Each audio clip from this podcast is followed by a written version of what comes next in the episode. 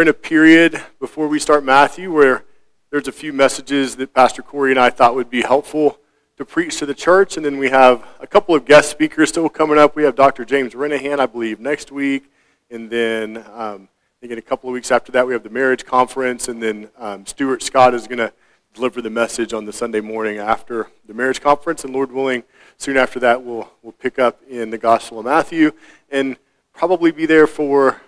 If we if we go really fast, probably somewhere between two and three years, it could be it could be longer than that. Pastor Corey and I need to get together and do a little more formal breakout of the of the text over that time. So, you guys have probably heard the saying that goes something like this: in this world, nothing is certain except for death and taxes. And it probably wouldn't take us very long to start meditating as Christians and recognize, hey, there's at least one thing we could add to that, right?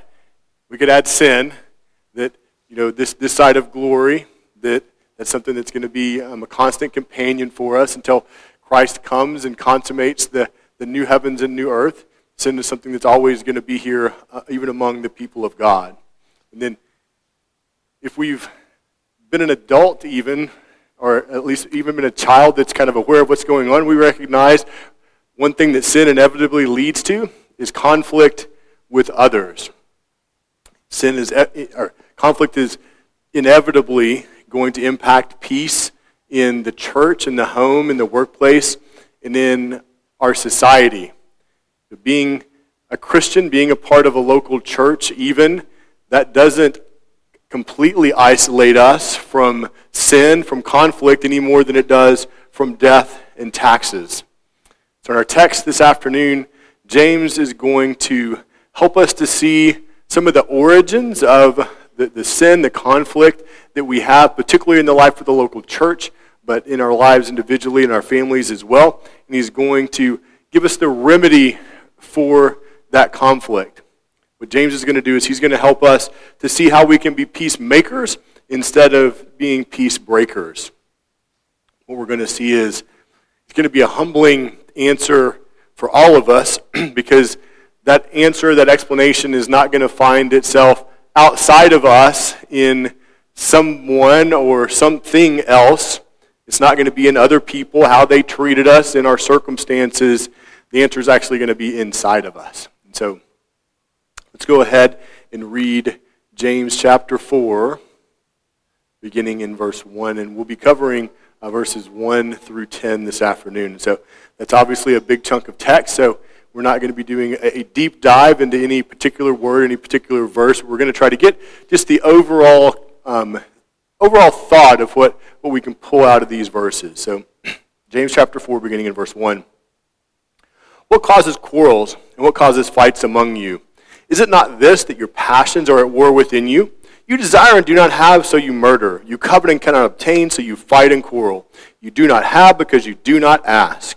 You ask and do not receive because you ask wrongly to spend it on your passions. You adulterous people, do you not know that friendship with the world is enmity with God? Therefore, whoever wishes to be a friend of the world makes himself an enemy of God. Or do you suppose that it's to no purpose that the Scripture says, he yearns jealously over the Spirit that he has made to dwell in us, but he gives more grace. Therefore it says, God opposes the proud, but gives grace to the humble. Submit yourselves therefore to God. Resist the devil, and he will flee from you. Draw near to God, and he will draw near to you. Cleanse your hands, you sinners, and purify you hearts, you double-minded. Be wretched, and mourn, and weep. Let your laughter be turned to mourning, and your joy to gloom. Humble yourselves before the Lord, and he will exalt you. Basically, we're going to see two big points within this text this afternoon. We're going to see in verses one through four, we're going to see the sources of conflict that, that happen within the church, within our Christian lives. We're going to see four of those particular sources here. And then in verses five through ten, we're going to really see either five things, or you could see it as a, as a five-part solution for conflict. It's going to be kind of the, the answer of how we become peacemakers among the people of God. So let's pray and ask for God's help as we open up his word. Gracious Heavenly Father, we come to you in the name of Christ. We come asking, Lord, for your Spirit to come and work mightily among us, Lord. I pray, Lord, for grace and the preaching, I pray that you would fill me with your Spirit. I pray that you would grant me unction and power. Lord, I pray that you would grant me clarity of mind, Lord, and, and passion in delivering this text. But I pray for each one of us here that, Lord, we would be humbled by your word, Lord, that we would be um, open to examining ourselves, Lord, looking, um, Lord, within us as the source of the conflict that happens in our lives, in our homes, and in this church. I pray that you would give us um, grace, that you would uh, point us in the direction of Christ and repentance. And I pray these things in his name. Amen. Okay, before we dive into our text, what I want to do is give us a, a context of where we're at. This is one of the things that's hard when you preach um, you know, topical messages or one-off messages. You know, if we're preaching through Matthew, okay, you, you're following along, you have the context of the book, and that's always helpful. You know, when, when you come to a particular verse, like you have to understand, okay, where does this fall within the book? Where does this fall within the argument? And it, get, it helps you be able to really understand better what the author is, is trying to communicate there. So if, if you've got your Bibles open, you can turn back a couple of pages and look at James chapter one, verse one. Begins, James, a servant of God and of the Lord Jesus Christ, to the twelve tribes in the dispersion, greetings. So James is what is termed as a general epistle. What that means is it's not written to a specific group or specific individuals, like what we see in Paul's letters, right? Like you see Paul in what we call First Corinthians. He, Paul writes to the church of God that is in Corinth. Okay, we know exactly, you know, who Paul is writing to there. Paul writes letters to Timothy, writes a letter to Titus. So we know, okay, th- this is this is the res- particular recipient uh, of those particular letters. In this case, this is a letter written to a general audience. We see here that we have James, the half-brother of Jesus. He's writing to Jewish Christians that are find themselves outside of Jerusalem because of the circumstances within the church and people being dispersed at that, at that time. That's why he refers to them as the twelve tribes in the dispersion. So history tells us that James was martyred in about sixty-two A D, and most evangelical scholars feel that this book was written somewhere in the mid forty A D. So very, very early, possibly one of the earliest books um, that we have in the New Testament scriptures. So that kind of gives us the, the big picture of this text that we find, that we're going to be looking at today. And so now let's kind of hone in and look at the, the tighter context of where we're going to come in chapter four. This is um, James chapter three. This is verses thirteen through eighteen. Who is wise and understanding among you? By his good conduct, let him show his works in the meekness of wisdom.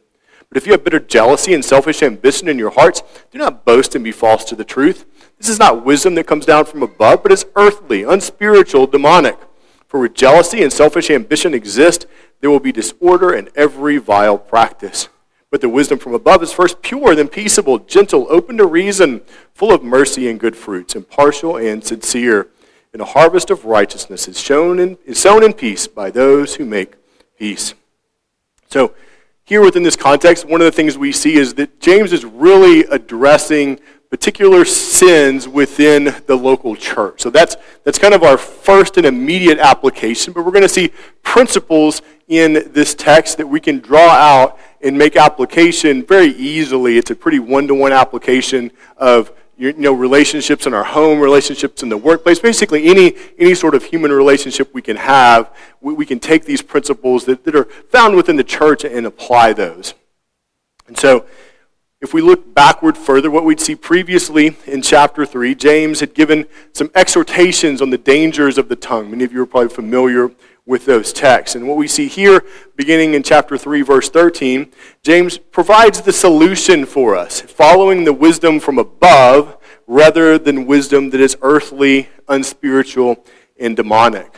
So what James is telling us is, when a person is guided by wisdom that's worldly, fleshly, and satanic, it's certainly going to lead to problems, right? It's going to lead to issues of the tongue, and it's going to lead to conflict with others.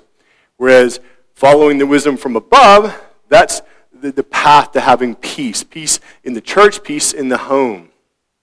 And so when you're jealous and ambitious for self rather than jealous and ambitious for God, fights and quarrels are going to be the inevitable result. And so now that, that kind of frames us as we're going to walk into chapter four. It's where we're at within this epistle of James. So now we're going to look in verses one through four, more specifically at what James lays out as the sources for conflict. Here he begins. What causes quarrels and what causes fights among you? What is James assuming here? He's assuming fights and quarrels are going to happen, right? Even among God's people. So it's not something that, oh, this is just for those Christians back in the first century, right? This is, this is you know, for two thousand years ago, right? If, if you've been a Christian any length of time, been in a church for any length of time, you recognize that's not the case. You know, unfortunately, we, we still live in this sin-cursed world where there's going to be conflict. There's going to be conflict in the church. There's going to be conflict, you know, in the home, with friends, with coworkers. All those sorts of environments are going to provide places for conflict to happen. So it's going to be a reality for us, even here at Grace Life. So one way to, to maybe a little bit better see what James is talking about here when he's talking about quarrels and fights uh, might be to, to see it this way. A quarrel would be more like a war. Like if we're thinking in a in a in a military type context, a quarrel is going to be more like a war. It's going to be something that's a more prolonged hostility. And then when, when the word for a fight is going to be more like a battle, sort of a one-off encounter that happens. And so we recognize we've all had, you know, conflict that fits in both of those categories, right? It might be something that, man, that's just this thing that continues on for, for a long period of time, or maybe it's just this one-off, you know, issue where you kind of got crossways with somebody. And so we recognize both of those issues, and we recognize in both of those cases, one of the things that can happen is, hey, there's this conflict that happens, whether it's ongoing or whether it's a one-off thing. And for one of the parties, maybe it wasn't that big a deal. Or maybe it's something that was a big deal and we're just trying to forget about it. We're just going to, hey, I'm going to overlook this. I'm going to forget about this. But the other person is still over here, you know, harboring bitterness and resentment and anger. And if we're attuned to anything at all, we probably should pick up on that reality, right? And so in that case, one one side might perceive that there's peace, but we recognize it's not really peace at all, or we could call it even a false peace. And so this deals with a wide range of the types of conflict and results that we would have. And so when James asked that question, what causes quarrels and what causes fights among you, what's going to be maybe the first reply that we would have in that response? It's probably going to be something like this. It was this other person. The, what, you know, what causes fights and quarrels? Well, it's that person over there. Right? That's what causes fights and quarrels. If they would just do what I want them to do, well, we wouldn't have any problems, right? There wouldn't be any fights. There wouldn't be any quarrels.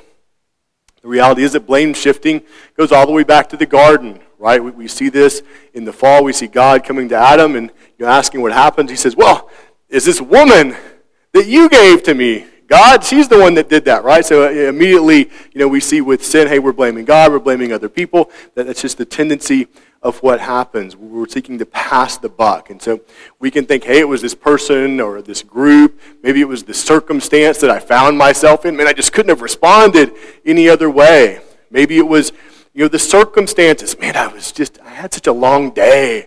I was so tired, right? It's only natural that I would respond in such a way as that.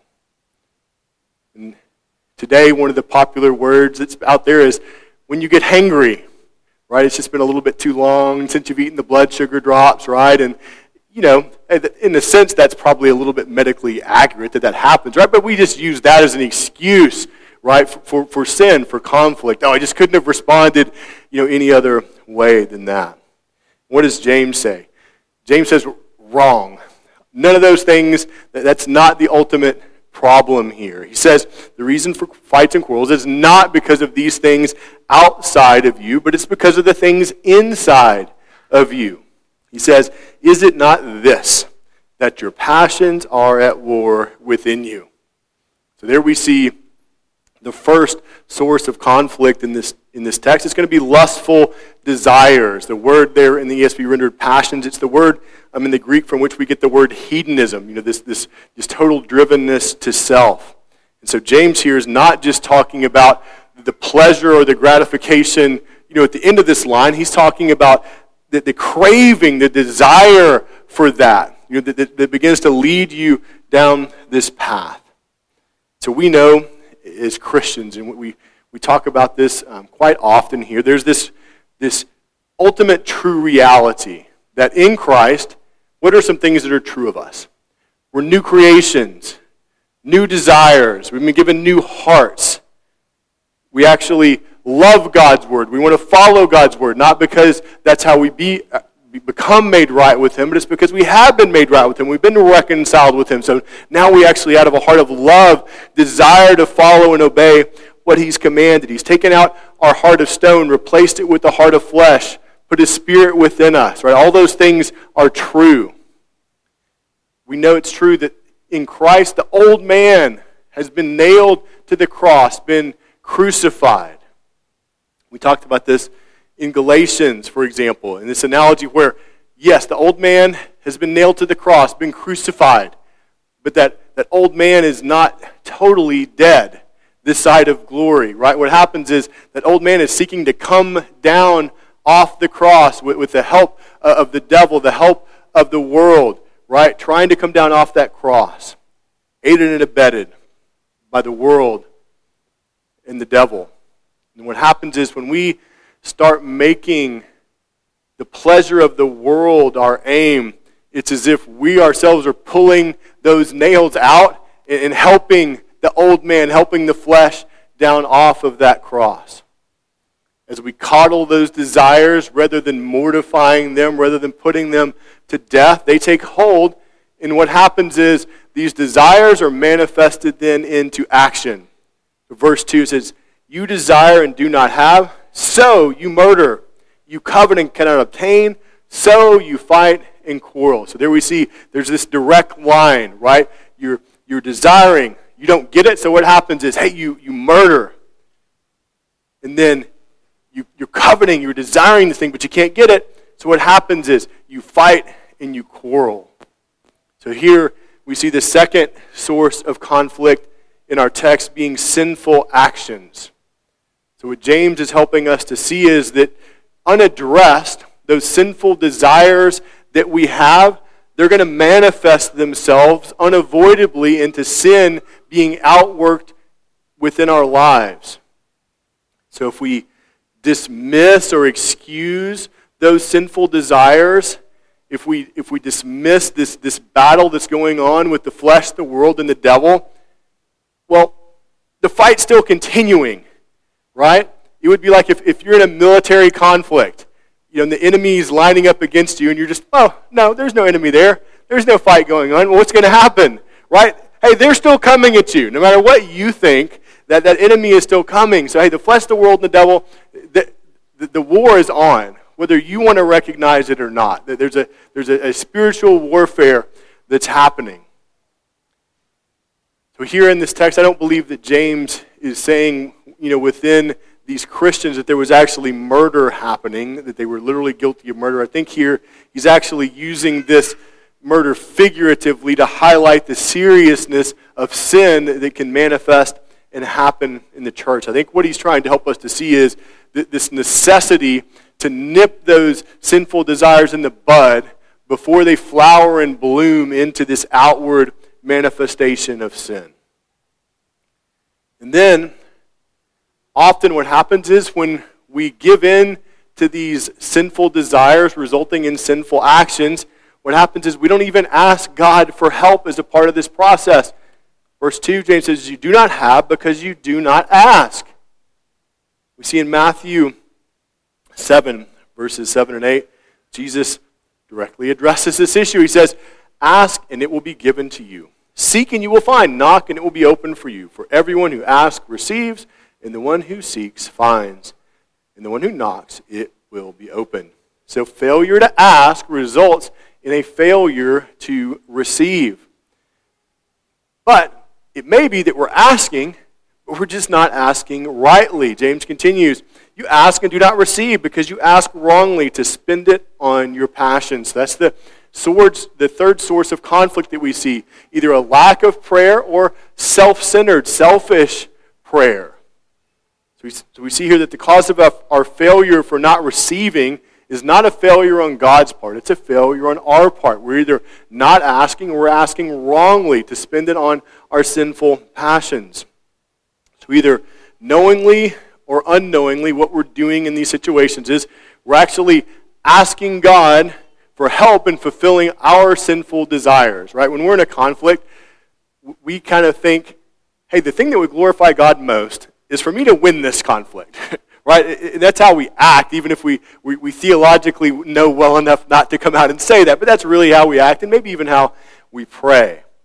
And so we see here that our prayers have to be guided and constrained by the will of God. This is what Jesus means when he says in John fourteen fourteen, if you ask anything in my name, I will do it. This is not some kind of magic incantation just to pray whatever you want and just tack Jesus' name on the end of it and boom, you've got it, right? That, that's, the, that's some thinking within the health, wealth, and prosperity movement, right? What, what it means to pray according to Jesus' name is to pray according to his person, pray according to his character, which is, is in, in perfect alignment with Scripture, right? And so, hey, if we want to pray in Jesus' name, we're going to be praying according to this right here. So here we have, this is a promise made to Spirit-filled believers who are striving to walk in obedience to God's law word. Spurgeon said this, he says, there are some of God's children who have little power with him in prayer, some who walk so disorderly that since they do not listen to God's words, he will not listen to theirs. Yet he will give them necessaries, as you give even to your naughty and disobedient children. But he will not give them the luxury of prevailing prayer and that full fellowship with him when he comes through abiding in him. Such luxuries he saves for his obedient children who are filled with the Spirit.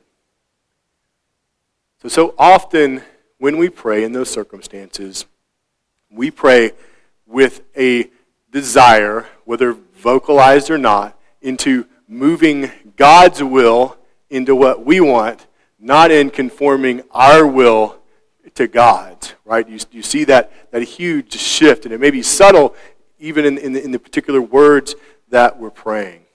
So what happens is, once we fall into this pattern of giving in to sinful desires, resulting in sinful actions, and then resulting in non-existent or selfish prayers, we tend not to want to be around other Christians who are actually going to call us on the carpet, actually going to exhort us. They're going to love us enough to, to, to, to confront us with the truth in our sin.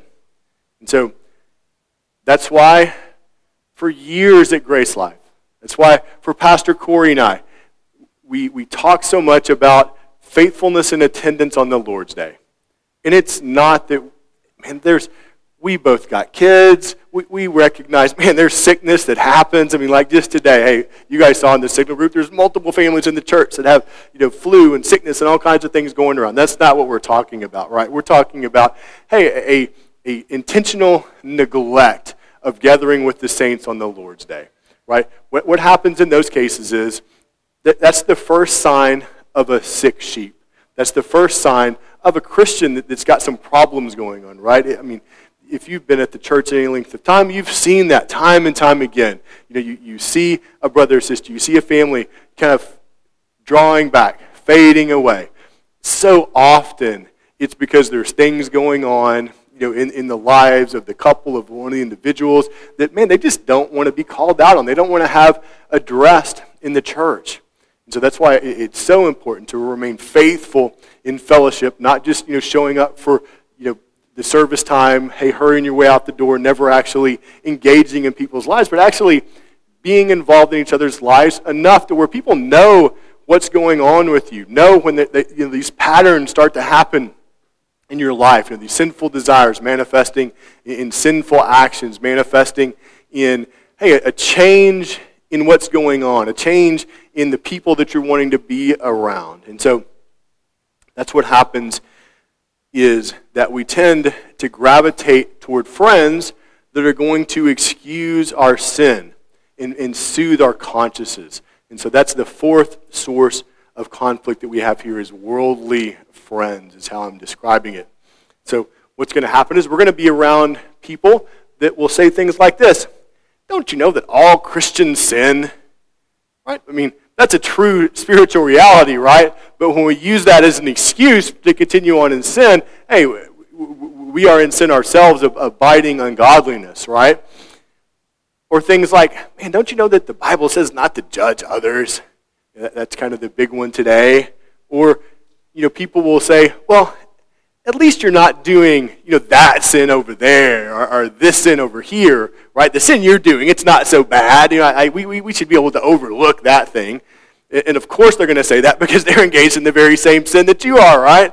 Oh, you know, that those sins, the sins that we like, those sins are not a big deal. Yeah, we can make a big deal out of other people's sins that they struggle with. And so I'll say this, that if you have supposedly Christian friends that see you in sin, they, they know that it's happening, but they're not opening their mouths to actually address it and to say anything, that is not loving to you.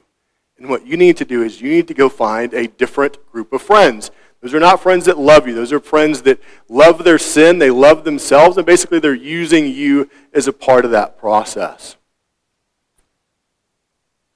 And so let's see in verse four how seriously James takes this. It says, you adulterous people. So, so he's accusing people that are doing the things that we're talking about of, of spiritual adultery. That's how seriously James takes these things, how seriously God takes these things. He says, do you not know that friendship with the world is enmity with God? Therefore, whoever wishes to be a friend of the world makes himself an enemy of God. So James is not mincing any words there. That, that's not... maybe the, the seeker-sensitive type message that you might hear in a lot of churches today, right? I mean, James is calling it like it is. And so he's recognizing the reality that, yes, we are to be in the world, but we're not to be of the world. We're to go out and evangelize the world and call the lost world to Christ. We're not to be going out and befriending the world in that sense, letting the world then draw us back to the devil. We have to remember that there's no such thing as neutrality. Jesus said in Matthew twelve thirty, whoever is not with me is against me, and whoever does not gather with me scatters. Right? So we have to remember that among theology, among doctrine, among friends, there's no such thing as things that are neutral. They're either things that are for Christ, or if they're not for him, they are inherently against him. And so compromise and syncretism are recipes for failure. I thought this quote from Curtis Vaughn really hit the nail on the head. He said, to be a friend of the world is to value the approval of and cherish a relationship with persons and forces which are either indifferent toward or openly hostile to God. The situation is comparable to that of a wife who would cultivate friendship with a man trying to seduce her. Such a wife becomes her husband's enemies. So, so grasp that illustration there, right? You're married. There's a man coming to seduce your wife. Your wife, instead of rebuking him and telling you, cozies up to him. Hey, we can just be friends, right? And what's happened in that case is, hey, the wife has become her husband's enemy. And so that's helping us to see when we do that very thing, we're becoming an enemy of the Most High God. So when you cultivate friendship with people that are trying to seduce you away from following Christ, you have become God's enemy. You are participating in spiritual adultery. So there we've seen in the text four sources of this conflict that happens among us. Lustful desires, sinful actions, selfish or non-existent prayers, and worldly friends. So now we're going to see where James gives us five solutions, or you could think of it as, as a five-part solution for this type of conflict. For the first solution, it's going to be back in the text that we've already seen. We're going to have to get to verse five to see it. Remember, we, we saw one of the problems is this non-existent or, or self-focused prayer, right? So what would the solution be? Well, it would be God-centered prayer. God-focused prayer would be one of the solutions for conflict. I thought John Stott really summarized this well. He says, every true prayer is a variation on the theme, thy will be done. So that's a really simple way to think about, okay, what is a biblical prayer? What is a God-honoring, God-centered prayer? It's one that basically has the theme, Lord, your will be done in all these things. It doesn't mean that we don't ask for things that, that we perceive that we need or that our family need, but it's all within the context of God's will being done, not ultimately ours. So I'm going to read verses five through ten again, and then we're just going to kind of walk through the text, and I'm going to pull out um, these four additional solutions for conflict. So verse five. Or do you suppose it is to no purpose that the Scripture says, he yearns jealously over the Spirit that he has made to dwell in us, but he gives more grace. Therefore it says, God opposes the proud, but gives grace to the humble. Submit yourselves therefore to God. Resist the devil, and he will flee from you. Draw near to God, and he will draw near to you. Cleanse your hands, you sinners, and purify your hearts, you double-minded. Be wretched and mourn and weep. Let your laughter be turned to mourning and your joy to gloom. Humble yourselves before the Lord, and he will exalt you. So we see where James begins here is with the authority of the Word of God, with the authority of Scripture. So especially in times of difficulty, in times of conflict, we have to be committed to standing on the authority of what God's Word says, being ready to obey the things that we see there. What we're going to be tempted to do is, hey, we want to follow after what our flesh wants. We want to follow after what the devil, what the world is tempting us to believe, right? But we have, we have one standard, one filter through which we can send all that through to see if we're actually thinking rightly. So in those circumstances, we're going to see things like this from God's Word. Love one another with brotherly affection. Outdo one another in showing honor. And we're going to think, Lord, you really mean that about this brother or sister that offended me? Yeah, it includes them as well. You're going to think, man, does that, God, are you really there talking about my spouse who does the same thing time after time?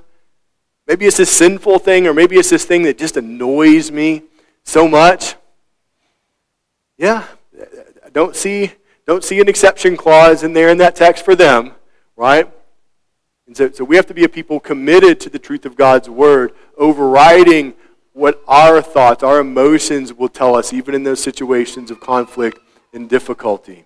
So God demands our ultimate loyalty, and the way that we demonstrate that loyalty to him is by following after his written word.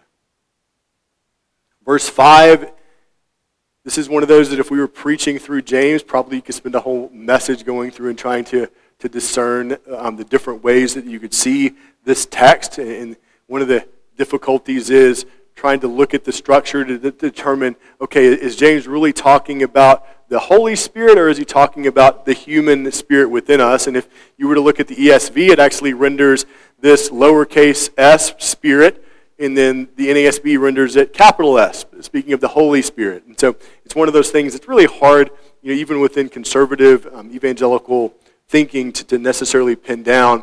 And I don't think we have to resolve that, that difficulty here to really get to the point of, of where this would end.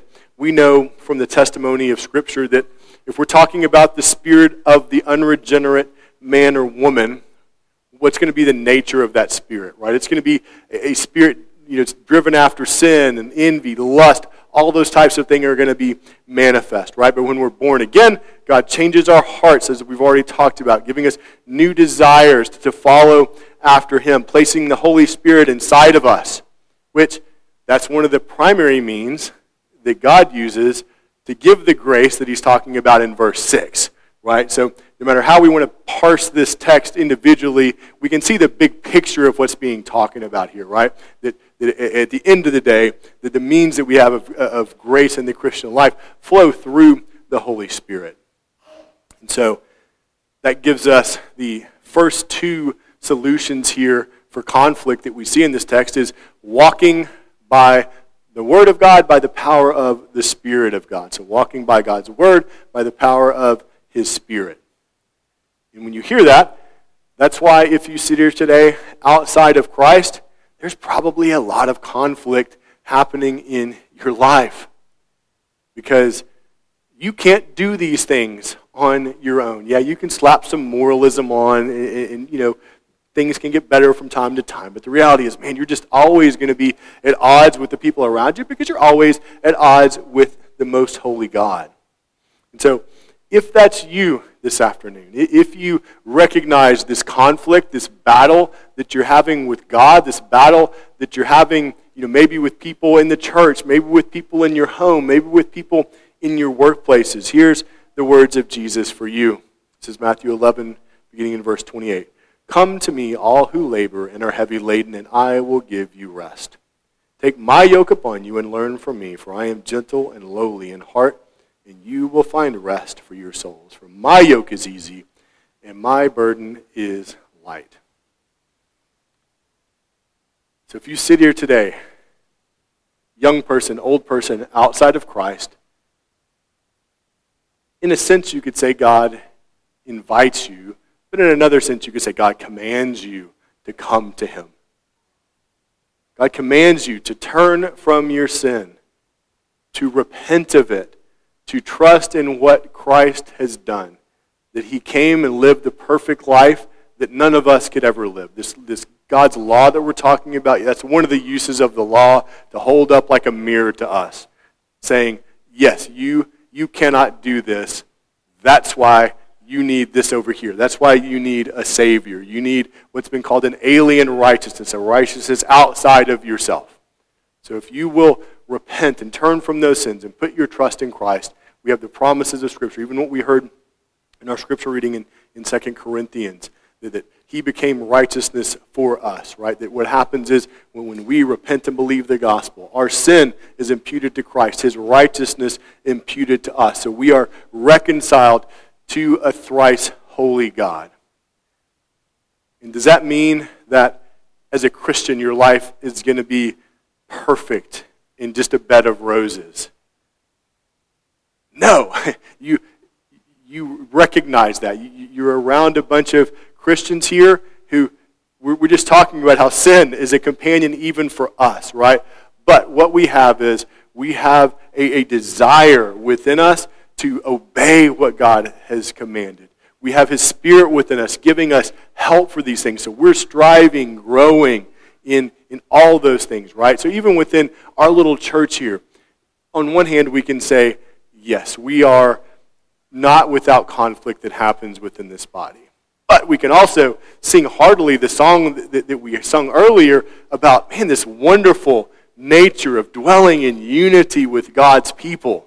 Right? Where, yes, there's conflict that happens, but, but what, what often happens and what should happen is, hey, we recognize that conflict. We're on the way to reconcile that with our brother or sister, and we meet them in the middle as they're coming to, to make that right with us, right? That's, that's what it means to be among God's people. That's the result of being among God's people. So, for those of us that are in Christ, James helps us to see here what walking by the Spirit would look like. In verse seven, submit yourselves, therefore, to God. Resist the devil, and he will flee from you. So, it's clear that we have to be a people submitted to God. We have to bow the knee to Him and bring our will under His control. We have to recognize that He is the King, and we are but His humble servants. And part and parcel of what that means of being a loyal and humble servant of God is to resist His archenemy, the devil. To take your stand against the devil and his demons. As Paul says in Ephesians chapter six, verse twelve, for we do not wrestle against flesh and blood, but against the rulers, against the authorities, against the cosmic powers that, that are over this present darkness, against the spiritual forces of evil in the heavenly places. So, spiritual warfare is a real thing. It's something that's to be taken seriously by us. And so, the devil has been tempting and deceiving God's people ever since the garden. And so we can't come and think that on our own that we're strong enough to, to win that battle. John Gill says this of this text. He says, "He," that being Satan, "is a proud spirit, and he endeavors to swell men with pride of themselves. And when he has worked them up to such a pitch, he is master over them and can manage them as he pleases.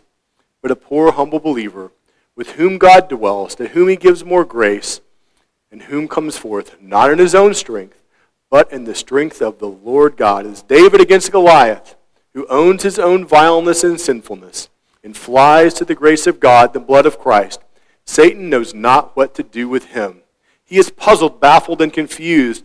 Such he leaves, from such he flees. He does not like the power of prayer, nor the strength of faith, nor the sharpness of the two-edged sword, the word of God, nor the humble believer's staff, bag, scrip, and sling."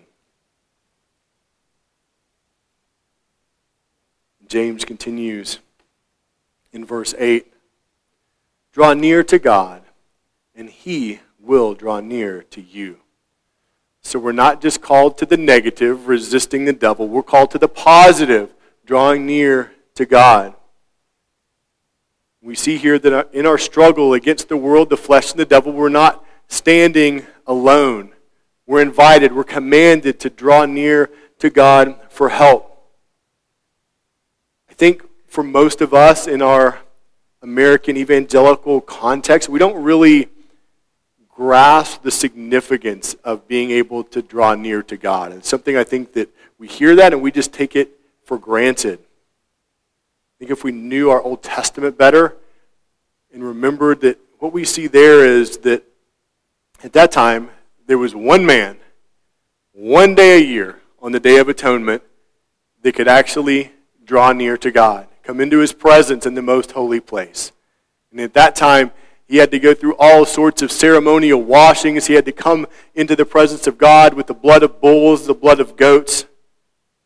In one man, one day a year out of all God's people.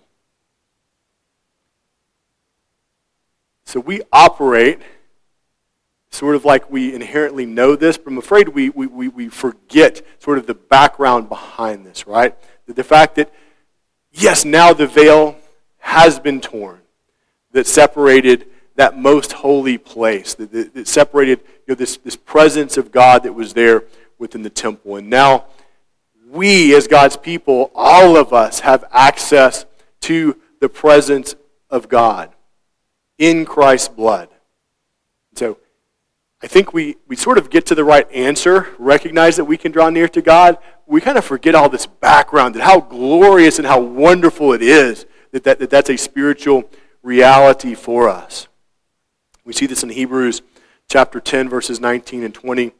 "Therefore, brothers, since we have confidence to enter the holy places by the blood of Jesus, by the new and living way that he opened for us through the curtain, that is, through his flesh." So that's the reality for us as New Covenant people. This, you know, we, we see this at the time of, of, the, of the crucifixion, and the veil torn from top to bottom, recognizing this is God doing this, and now us being granted access to the, the Holy of Holies, to the most holy place, access to the very presence of God through Christ. But we see here that we think back to our Old Testament example. We had the priest, the high priest coming in, all the ceremonial cleansing and washing of the garments, all those things. So that's not, you don't see Pastor Corey and I doing that before you know we get up here and minister to God's people, right? That, that's not something that, that is a part of, of, of, of worship, the worship of God in the New Testament. But that's not to say that the worship of God doesn't now require purification still. But it's not the outward washings of hands and garments. What we see here is it's the purity of life that's required for the believer. James says, "Cleanse your hands, you sinners, and purify your hearts, you double-minded." So again, James not mincing his words.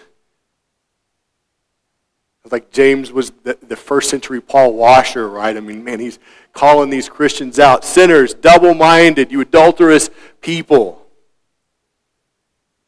So James is not saying that We have to be sinless to approach God. If that's what James was saying, we're theologically astute enough to know that would be an impossible endeavor. Right? If that was the requirement, none of us would be able to follow that command.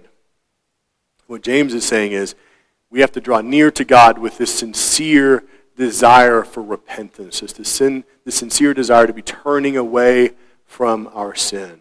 So that's the fourth solution for conflict that we have, is repentance.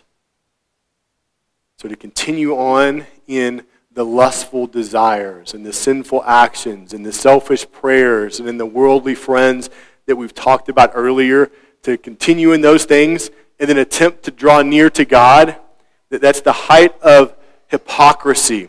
It's what James called double-mindedness. It's to have divided loyalties.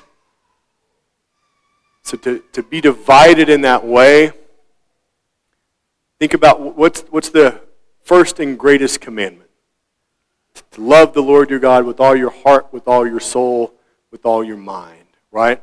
So to, to be double-minded in that way is to blatantly be violating that first and great commandment that, that Jesus um, exhorts us in. What James does is he calls us to quit playing around with those things and to repent.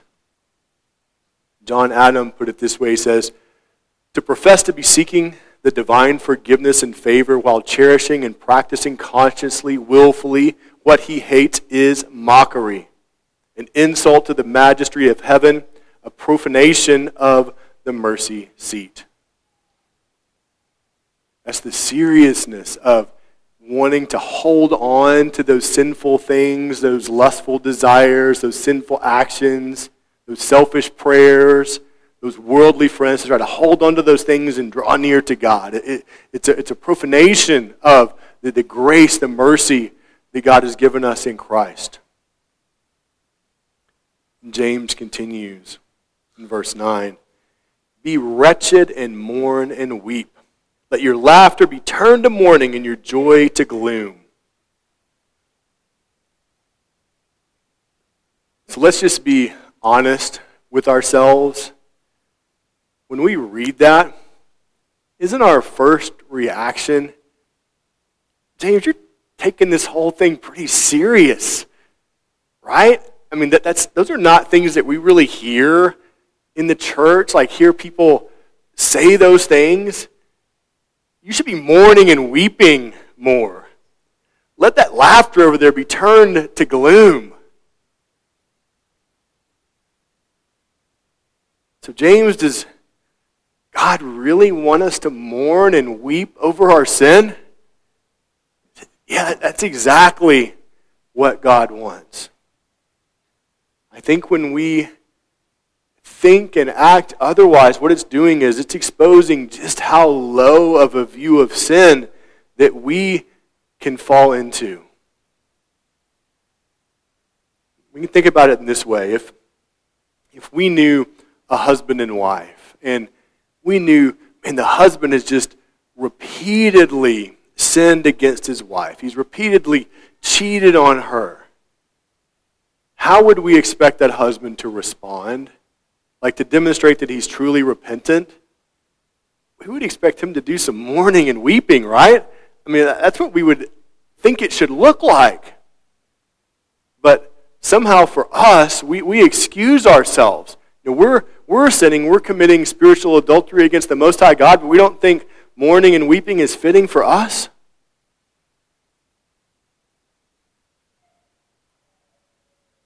And again, just a point of clarity. Yes, in Christ we have been judicially forgiven. We've been declared righteous before the judgment seat of God.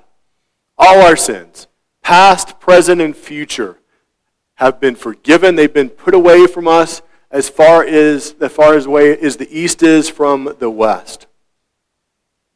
So we've been judicially forgiven, but God calls us to experience ongoing relational forgiveness. Right? If we get this wrong, hey, we, we've messed salvation up. If all of a sudden we're starting to think, hey, we're needing to do these things to, act, to actually be reconciled to God, that's, that's when we've fallen in, into works righteousness and legalism. So we have to understand that difference. Notice, in the beginning of verse nine, James says, be wretched. It's not really a word that we would probably use in that context. What it means is be miserable, be afflicted. And so what James is saying in Christ, we need to recognize the heinousness of our sin. We need to recognize how our sin harms our relationship with God, how it's impacting others around us. And we need to turn in repentance and draw near to God. And again, it's not that Christians shouldn't be characterized as people of joy, right? It's easy to, to hear this verse, and all of a sudden you think, man, I have to walk around with sackcloth and ashes and, you know, be wearing black on, you know, I, basically that, that that's not the lifestyle of the Christian life that we're called to. In First Thessalonians five sixteen, Paul says, rejoice always, right? So, that, so there's this reality that the Christian life should be characterized by joy. And so how do we reconcile those things? We're, we're here, James is saying, hey, let your laughter be turned to mourning and your joy to gloom.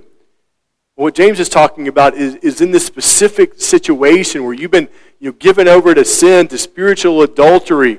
Right? This is not a time for, for you know, lightheartedness, for laughter, for frivolity. This is a time for, for serious mourning and weeping and doing business with the Most High God. So we've seen James point us to selfless prayers, to the listening of the Word, to the walking in the Spirit, and to repentance as solutions for our conflict. And here he ends in verse ten with humble yourselves before the Lord, and he will exalt you. So there's our fifth solution for conflict, the humbling of yourself. In times of conflict, it's really helpful to remember that you're not the center of the universe, that the fact that you're hurt, that you're offended, that that's not the cause that should demand divine justice to be rained down upon the other person on the other side of that. In our scripture reading from Second Corinthians, we heard this in verses fourteen and fifteen of chapter five. For the love of Christ controls us, because we have concluded this, that one has died for all, therefore all have died. And he died for all, that those who might live no longer live for themselves, but for him who for their sake died and was raised. So we tend to like that first part, that one died for all. Okay, we, we, we like that, that someone would die for us. But what we tend to not like as much is that because of that, therefore all have died. That we in Christ have died to self, meaning that we no longer live for self, we're no longer zealous for self, we're no longer looking out for ourselves. But what are we doing? We're living for God. We're seeking to glorify him. We're seeking to point to him. We're seeking to fight for his glory, fight for his rights, and not our own. Most conflict happens or continues on because we're loving ourselves more than we're loving Christ, more than we're loving others. And so when we recognize that all of our needs have been met in Christ, then we're not looking to the other person to be the one that's having to meet those needs, because we recognize, man, they've already been met for us. In that case, then the love of Christ can control us. So when we recognize that what we need most is not to defend ourselves, not to fight for ourselves, but to lose sight of ourselves, to die to ourselves, to focus upon how we can love our neighbor and how we can glorify God, then we can actually come to approach conflict in a Christ-like way. And because that's how Christ would have approached conflict. What happens is conflict, strife with others, it very, very often actually helps us to see shortcomings in ourselves, which the flesh doesn't like that so much, right? And so when we come to a conflict, what we tend to do is, hey, I'm having this disagreement. I'm going to all focus over here on what this other person did. Hey, they should have done this. They should have, they shouldn't have done that. They should have said this. Whatever it is, hey, I'm going to focus. All the focus is going to be over there. I'm not going to see kind of what the Lord wants me to be learning as a part of this process. What happens is I'm going to focus all upon them. I'm going to scoot right on past all the things that I'm doing. And so those are times where, again, we all theologically know, hey, all, God's working all things for the good of those who love him and are called according to his purpose, right? We acknowledge, okay, God's working all things for our good. So in the midst of conflict, it's really easy to forget that reality, right? Sometimes it's really easy to, to be focused on, okay, what, what God most wants here is for me to win this argument, right? Rather than thinking, no, what God wants most for you here is to actually grow more like Christ, which means probably not winning that argument, but actually responding in a Christ-like way. We have to recognize that, and again, like even Pastor Corey hit on this in our time of confession, God's sovereign over everything, right? And there's there's a balance to that in Scripture that we have. So it's not to excuse people's sin, but we we forget that, man, that those shortcomings in you know the brothers and sisters in the church and your spouse, God sovereignly ordained those. Even the sinful ones, those things are not, it's not a surprise to him. He didn't wake up this morning, oh wow, really? Your, your, your friend has that? Your spouse does those things? Really? I didn't know that. No, God has sovereignly ordained those things for your good to make you more like Christ. And so when you realize that, it actually helps you respond rightly in those circumstances, looking at, man, what do I need to do different? What do I need to learn from this? Recognizing that basically what God has given you in that case, it's kind of like sandpaper to sort of rub off those rough, un-Christ-like edges that are still you know, floating around on you. And so when we do that, we can focus upon God. We can rejoice at what he's looking to accomplish in those circumstances that clearly we can't see because we're focused upon ourselves.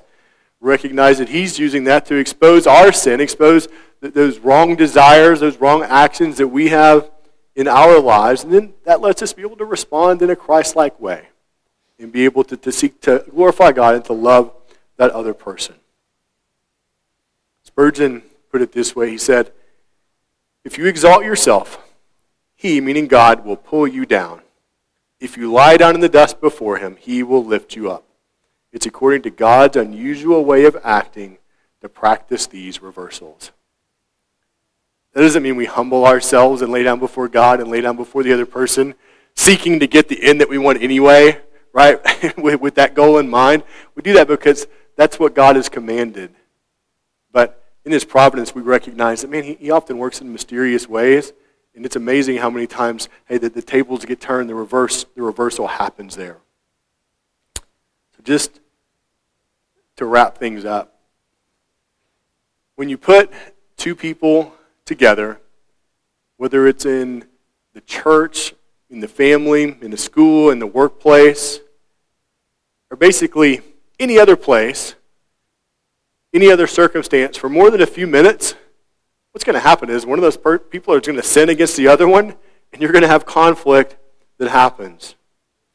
What we've seen here is that James has told us how to avoid and how to limit that type of conflict happening in our lives, in the church, in our homes, and how to respond to it rightly when it does arise.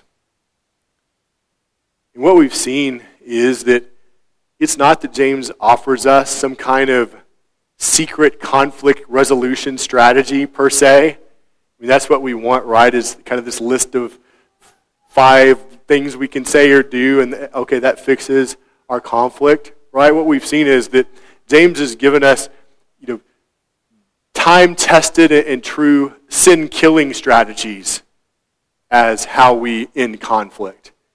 I mean, kind of the same answers we even heard in Pastor Corey in the confession, right? It's amazing how many times we go back to, to God's word, prayer, the power of the Spirit, all those things. It's amazing how many times those are, those are, those are the answers uh, to whatever problem that we're dealing with.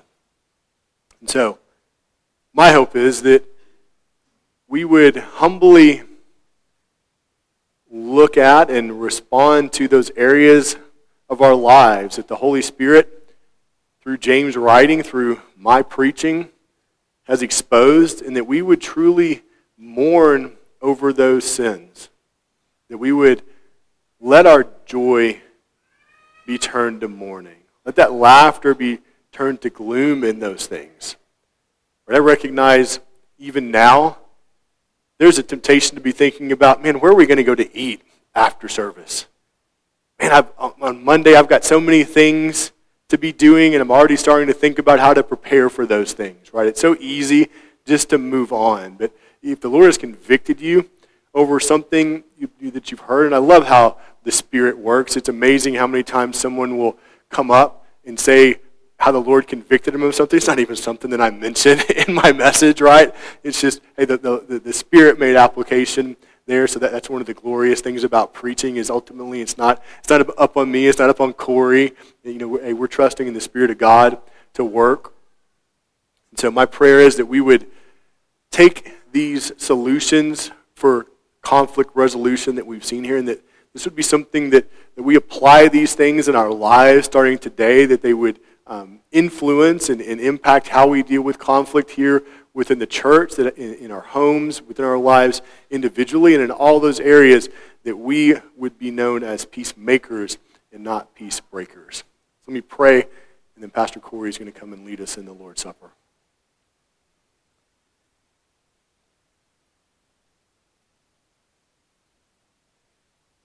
Our great and mighty God, we come in the name of Christ. We come, first of all, recognizing that through him we are at peace with you.